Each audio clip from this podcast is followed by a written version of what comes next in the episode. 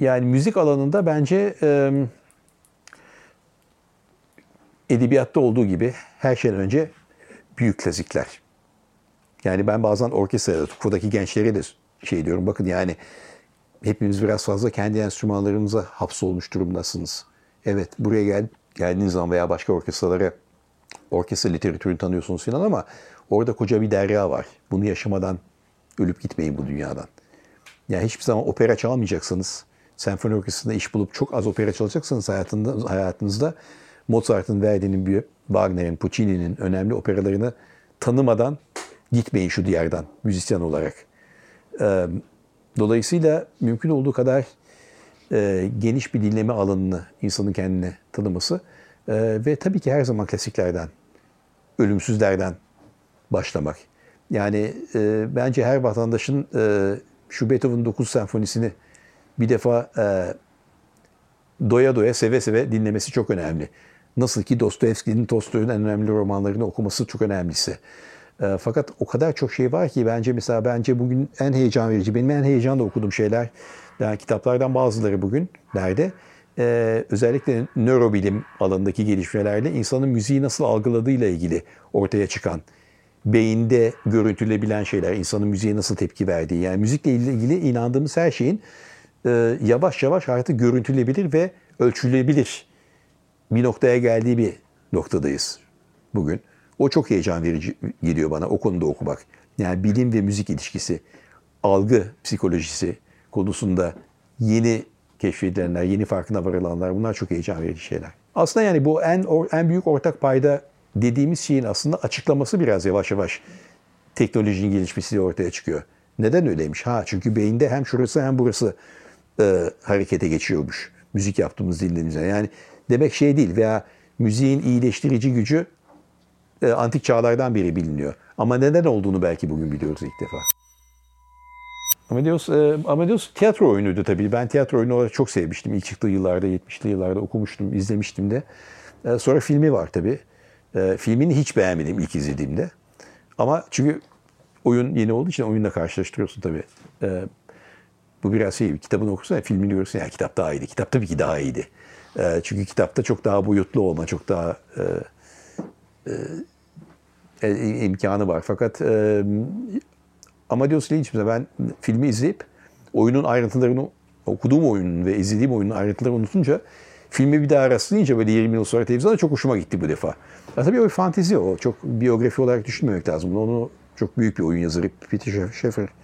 Onu Peter Sheffer'ın e, Mozart'ın hayatından yola çıkarak işte güç, yetenek, ve 18. yüzyıl değerleriyle ilgili bir bir okuması onun, onunla ilgili bir fantezisi kısmen. O bir çıkış noktası, o bir biyografi olmayı iddia eden bir şey değil. Ama dizi ne izledim son zamanlarda çok hoş, hoşuma giden aslında e, Netflix'te Stissel diye bir dizi var. Stissel bu Kudüs'teki çok e, koyu Yahudilerin dünyasında geçen bir dizi ve inanılmaz yapılmış. Hiçbir şey olmuyor aslında. Kapalı bir dünya fakat o kapalı dünyanın aslında gerçek dünyayla ara sıra karşılaşmasının getirdiği gerilimlerle ilgili ve aslında birebir bize de tercüme edebileceğimiz bir şey. Yani dinle. İnsanlar çok tamamen o dünyaya kapalıp tek değerleri olursa, kendilerinin tanımladıkları tek şey dinleri olursa onları nasıl aslında kısıtlayan bir şey oluyor ve gerçek dünyayla yüz yüze gelmelerinde sorun yaratıyor. Onunla ilgili bir şey. Çok etki, çok iyi yapım. Yani müthiş iyi yapılmış gerçekten e, e, son zamanlarda izlediğim şey. Tabii böyle leblebilik e, şey olarak Vikingleri de izlediğim var. Onu da çok aslında ilk serileri çok e, keyifle izledim. Çünkü sonra da merak ettim kim kimmiş bunlar gerçek kişilermiş ve orada şeyi görüyorsunuz. Senaryo yazarlığının ne kadar iyi olduğunu. Çünkü tarihsel kişiler ve olayları belli birkaç şu, şu kadar 10 yıl içinde bütün olayı anlatmak için bir e, bir yere, yere sıkıştırılmış hali aslında. E, bazen 50 yıl arayla yaşamış insanları aynı dönemde görebilirsiniz ama çok çok iyi yapılmış ve gerçekten bence Vikinglerin her karesi al sanat eseri olarak bak yani o görüntü yönetmenliği olağanüstü. Onu her sahne açıldığında nasıl çekmiş adam diye baktığım bir dizide içeriği kadar görsel tarafı. Valla ben dönem şeylerini çok seviyorum. O biraz nostaljik böyle biraz kişilik olmakla da ilgili bir şey. E, fakat e, dönem filmlerinde çok dikkatimi çeken bir şey. insanların, yönetmenlerin e, ve sanat yönetmenlerinin her türlü tarihsel detaya çok dikkat ederken müzik konusunda ne kadar özensiz oldukları. Ve bunu 30 milyon dolarlık Hollywood yapımları için de söylüyorum. İnanılmaz bir şey. Bazen dinliyorsunuz işte arkada bir şey yani filmin etki, atmosfer müziği tabii herhangi bir şey olabilir. Fakat bakıyorsunuz arkada 3 tane perukalı eleman işte bir baloda ya da da bir şey çalıyor ve ha evet o eser 50 yıl sonra yazılmıştı diyorsunuz. Böyle bir şey yok. Ya yani o şey gibi biraz eskiden bazı Türk filmlerinde işte e, Malkoçoğlu'nun saatin kolunda saat kalmış olması veya at üzerinde giderken arkadan uçak geçmesiyle aslında karşılaştırabilecek saçmalıkta bir şey. O konuda gerçekten müziğin tarihsel olarak doğru olması konusunda ne kadar özensiz olduğu insanların veya bir enstrüman çalar çalır yani çalar gibi gösterirken bir oyuncuyu yani o kadar da çalamadığını gösterme kardeşim başka taraftan çek. Veya çalan birinin sol elini çek oraya monte et. Yani o konuda böyle yani çok ilginç bir özensizlik var dönem filmlerinde. Ama ona rağmen çok sevdiğim bir şey tabii. Bir de yani dünya sinemasını çok seviyorum. Sanat filmi dediğimiz şey.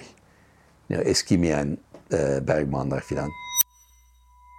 Ben bazı filmlerini çok sevdim. Yani bir zamanlar Anadolu'ya bayıldım. Yani en sevdiğim filmi o. O açıdan düşünmedim biliyor musun? Film müziği dendiği zaman aslında yani filmde bir kişinin bir dönem filminde o anda müzik çalıyor görmesinin dışında filmin kendi müziği e, bence ne kadar hatırlamıyorsam o kadar iyi film müziğiymiş diye düşünüyorum bazen. Çünkü şey demek ki bütünleşmiş, demek ki o bütün algıma e, katkıda bulunmuş o müzik o anda demek. E, yama gibi durmamış, yapıştırma gibi durmamış üzerinde. Öyle düşünüyorum. O yüzden ben bazen birileri o filmin müziği ne kadar güzel dediği zaman çok az filminin filmin o filmin müziği çok güzel diye. Mesela e, şeyin e, e, Mission filmi vardı. Morricone'nin filmini yaptı, müziğini yaptı. Onu gerçekten müziği olarak çok sevdiğimi hatırlıyorum.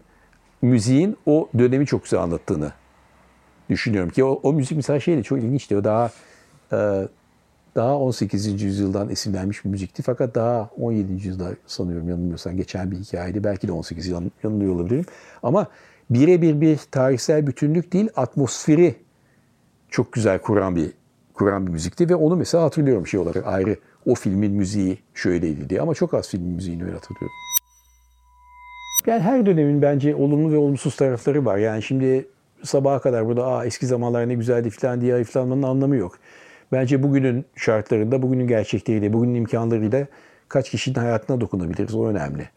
Yoksa eskiden e, belki e, devlet orkestraları daha hızlı bilet satıyordu. E, cumartesi sabahları konser yapılabiliyordu. İnternet yoktu, televizyon yoktu, bilmem ne yoktu. Ama o zaman da barışçı müzik yoktu. Tukfo yoktu, bilmem ne yoktu. E, hangisi daha iyi diye ölçmenin anlamı yok. Daha çok kim daha çok kişiyle yaptığı işi paylaşabilmek için ne yapmalı onu düşünün. Onun üzerine kafa yorma zamanı.